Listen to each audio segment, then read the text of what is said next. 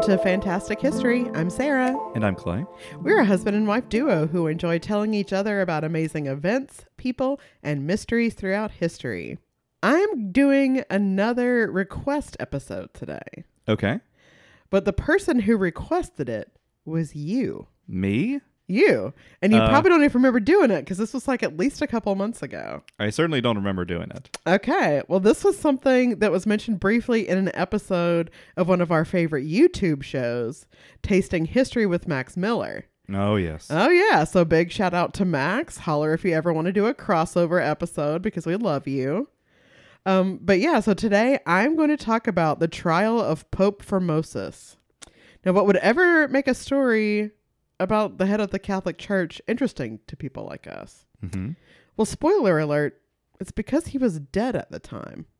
Really? Do you you remember this from tasting history at all? You know, I, I'm drawing a bit of a blank right now. Yeah, it was just something that like Max said in passing. So I'm I'm glad you don't remember it. That's Yeah. perfect. Okay. But when we watched the episode, you were like, "Oh, I want to know more about that." And I was like, "Well, don't look into it because I'm going to do it." Okay. So here we go.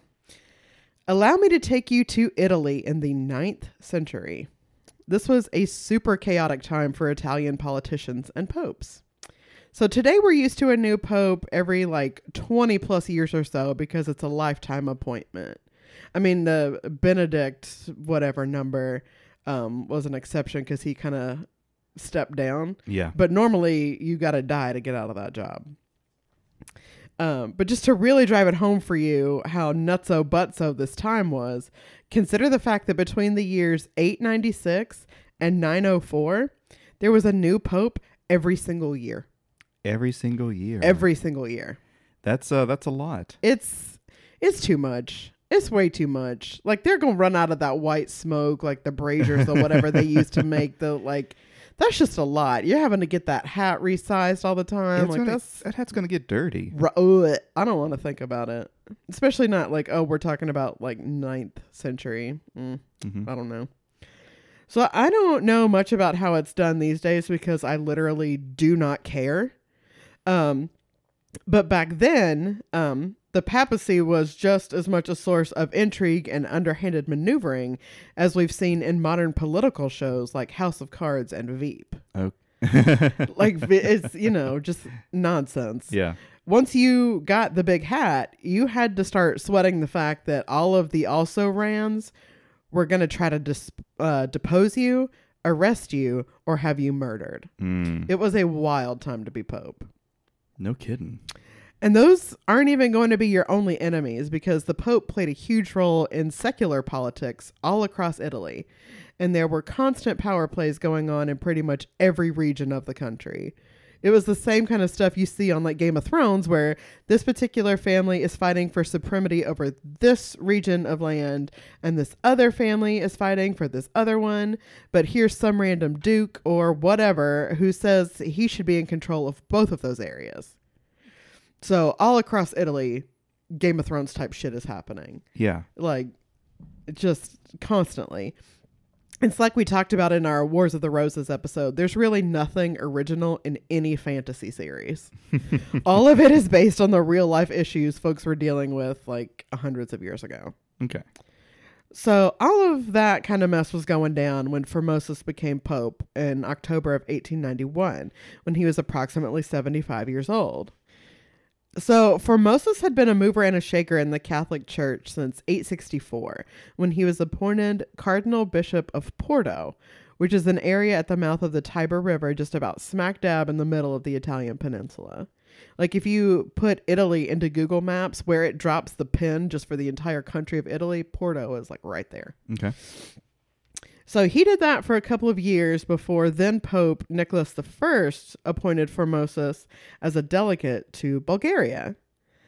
During that time, he made friends with Arnulf of Carinthia, who aspired to take the German throne. By that time, there was a different pope, because again, they're like, you know, one after the other, back to back with these popes. um, but at this point, it was John the Eighth. Um, and the new guy did not like the way Formosus was doing things. So John the Eighth's concern was that Arnulf was going to swoop in and rob Rome and the papacy itself of their independence. And obviously, that was not going to fly with him. If you're the Pope, you really don't want somebody being your boss. Yeah. So, this next part is a bit of an info dump, but it was important to me that I get all of these incredible names into the episode. Oh. Okay, Okay. so just I I was reading over this and it just the names brought me so much joy. Okay. So Pope John's concern over Ar- Arnulf, which is so hard to say by the way. Arnulf. Arnulf. Hey, Arnulf. Uh, Yes, I keep wanting to say Arnold and it's messing me up. Okay. so Pope John's concern over Arnulf stems from the fact that he overthrew his uncle Charles the Fat to become king of East Francia, which um, today is part of Germany. Okay. Um, so that's kind of worth consider Arnulf German, even though he's wanting the Italian throne. So after he overthrew Charles the Fat, uh, he then started coming for West Francia, where he initially supported the claim of Louis the Blind against King Odo of France. Uh, but then a few years later decided to back Charles the Simple against Odo instead. Uh, so, in the ensuing chaos, he was able to steal some territory from West Francia for his own kingdom. And keep in mind, too, that all of this chaos also made them susceptible to Viking attacks because that's the same period of time we're dealing with here. So, they're all Wow. fighting with each other. And because you're distracted, the Vikings are going to know that's a perfect time to strike. Yeah. Not great. Mm-mm. Back in Italy, uh, when King Louis II died, it was decided that his uncle Charles the Bald would be his successor. so we have Charles the Fat, Charles the Simple, and Charles the Bald. And Louis, Louis the Simple. Louis the Blind. Oh, Louis the Blind. Mm-hmm. Okay. so unfortunately, uh, King Louis's other uncle, Louis the German, also had a ton of supporters, as did his wife, Engelberga. And all of these folks were ready to riot at Charles the Bald's coronation. So then you also have a snake in the grass in the form of Formosus, who's been indoctrinated into the cult of Arnulf and is really high up the ladder in the Diocese of Rome. So this is no good if you're Pope John. There wasn't really a ton he could do about Louis the German and Engelberga, but he could handle Formosus by stripping him of all his titles and power and excommunicating him. Ah. Uh-huh. Okay. So, for those who might not be familiar with Catholic lingo, um, being excommunicated essentially means that the church has taken away your access to God and you're not allowed to participate in the sacraments anymore. So, if you break down the word excommunicated into its composite parts, it's kind of right there. You are being excluded from communion. Yeah, and and in Catholicism, you have to go through the church to communicate with God. So this is really like It's a huge deal. you're saying no, you can't talk to God no more. Right. Oh, yeah.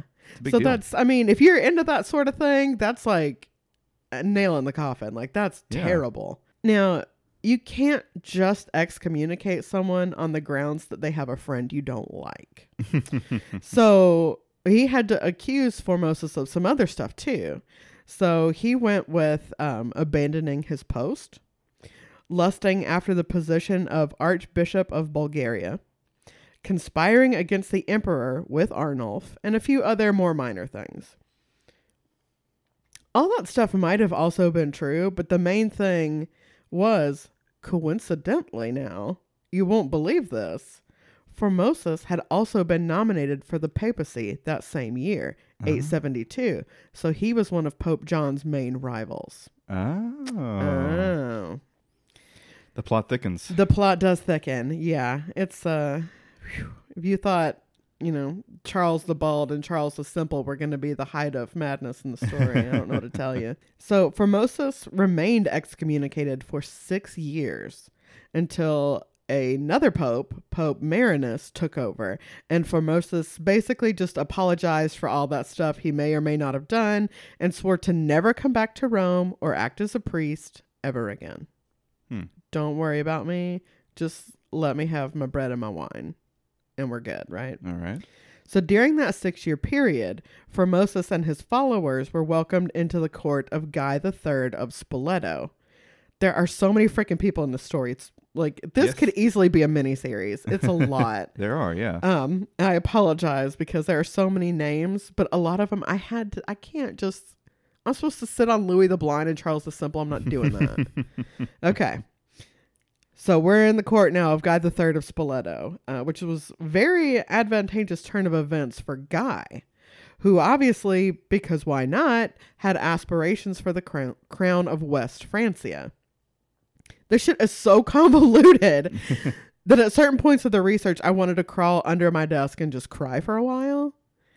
But so when he was thwarted in West Francia, Guy decided he wanted to be king of Italy instead and started buddying up with the new new pope, Stephen V, because we've already got another one after Marinus. of course. Uh, the two of them got so close that Pope Stephen publicly referred to Guy as his only son. It's pretty easy to see then how Guy was able to talk himself into the job of King of Italy and Emperor of Rome. Yeah. All right, so we're caught up now. It's 891 when Stephen died, and Formosus was unanimously elected to be the new pope, All right. which could be cool, but Italy is obviously a huge mess at this point.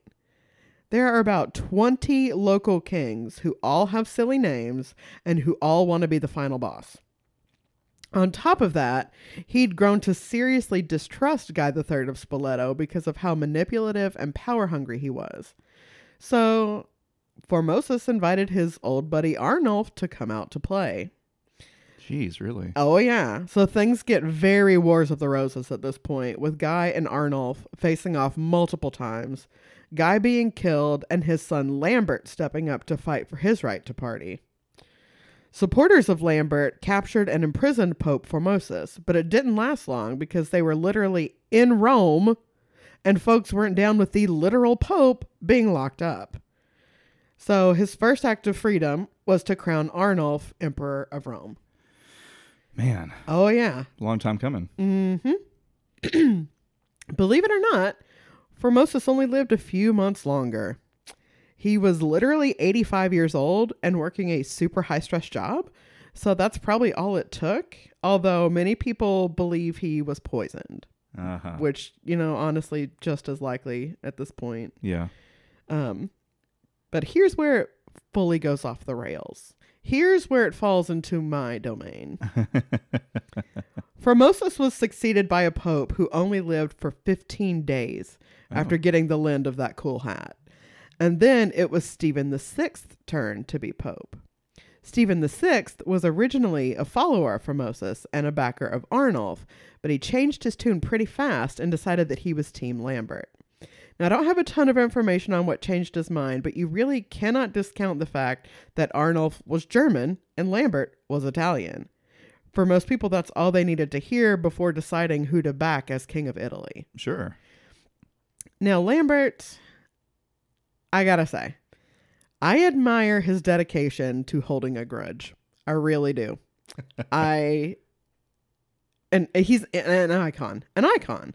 He was on a level of revenge seeking that few of us can even fathom. He marched his empiric ass to Rome and demanded that Pope Stephen hold dearly departed Formosus accountable for his crimes and treachery, even though, again, Formosus was really most sincerely dead. Hmm. Stephen VI was game for whatever reason, uh, perhaps just trying to stay on the emperor's good side since Pope was already a dangerous enough job. To quote from National Geographic, this condemnation, insisted Lambert, had to be in public to shame Formosus's followers. It would be conducted under the solemnity of canon and held before the papal curia and Roman nobility. Most bizarrely of all, it was decided that Formosus himself would attend his own trial. Attend his own trial. Yes. Okay. Almost a year after Formosus died and was buried, Lambert and Pope Stephen had him exhumed and Oh. dressed in his papal robes, Oh. then brought to stand trial in San Giovanni. Yeah, this is uh Uh huh. this is this is intense um an intense grudge. Yeah, it's it's It's pretty bad. Um, I gotta say, at this point, Formosus becomes my favorite pope because that rules. Oh my god, That's that's crazy. it, it's genuinely, it's out there. Yeah. Oh yeah. Uh, so Pope Stephen acted as judge with a jury composed of every single bishop, cardinal, and other card-carrying ecclesiastical dignitary who currently held office at the time.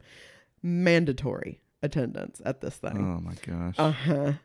With a one year dead corpse sitting there in his fancy gowns. Now, lest you think this wasn't a fair trial just because he couldn't, you know, breathe, um, rest easy knowing that they assigned Formosus his own defense attorney and a deacon to read prepared statements on his behalf. Um, and they even read his charges to him and everything in open court, like you're supposed to do. Uh huh. The main thing he was being accused of was being the Pope when he wasn't legally allowed to be because he was serving as a bishop at the time. When this charge was read out in court, I'm so sorry, this is so stupid. when this charge I I'm sorry. When this charge was read out in court, Pope Stephen literally turned to the corpse and asked, being Bishop of Porto, why did you, with great ambition, usurp this see of the apostle? In my fan fiction of this scene, Pope Stephen asks this, and Formosus's jaw just falls off and skitters across the floor like he's so scandalized that anyone would ask him such a thing. Like I can see it so clearly, and It- it's marvelous. It is. It is the uh, the, the comedy cutaway. Cut to the dead corpse. A piece of it falls off. Naturally, Formosus was found guilty. Oh no. I know. They ripped his papal garments off of him and dressed him in pauper's clothes, then chopped off the fingers that he used for swearing and buried him in an unmarked grave. Well, that'll show him. Well, for whatever reason, that was not enough for Pope Stephen, who returned to the grave a few days later, dug Formosus up again, and threw his body into the Tiber River. Oh my gosh. hmm As buckwild bananas as things had been throughout Italy for quite some time, there was a more or less unanimous thought that Pope Stephen had taken it too far. Uh huh. Uh, he was arrested, and within a couple of months of Formosus's trial, Stephen was strangled to death in prison. Dang. Not long after, Pope John IX took over, exonerated Formosus, and banned the Catholic Church from putting any more skeletons on trial. Probably a good idea. Yeah. Although that's that's a, a hilarious little part of the rule book. I'm sure. It's yeah, but it is they had to put it down and, and make it an official law. We cannot put any more cadavers up here in their fancy clothes. like that's just we gotta stop. Alive people only. And that, dear friends, is quite possibly the weirdest story from a religious sect that has a ton of wild and bizarre stories. Yeah. Um, so another shout out to Max Miller and Tasting History for bringing that story to my attention. uh, every time you think you've got a handle on how cuckoo nuts things were in the Middle Ages, you come across something like this. Yeah. They are forever topping themselves. Yeah, it's hard to believe that this was taken seriously. Oh, but it was very serious. Yeah. Like mandatory attendance if you are part of the diocese at all. You had to be there and and watch. Wow. Uh-huh. well, thanks for checking us out and giving us a little bit of your time today. Hopefully you enjoyed that story question mark. Um, and if you did, please take a second to rate, review, and subscribe on whatever podcast platform you use. We still have some stickers up on Etsy, and there will be a link to those in the show notes. Uh, you can check us out on Instagram and Twitter. We are Fantastic H Pod on both. And yes, I do have some artistic renderings of Formosus on trial that you Oh can see there. They are amazing. uh, feel free to shout us, uh, shout to us over on our email account. We're fantastichistorypod at gmail.com. Until next time, Ave Satana.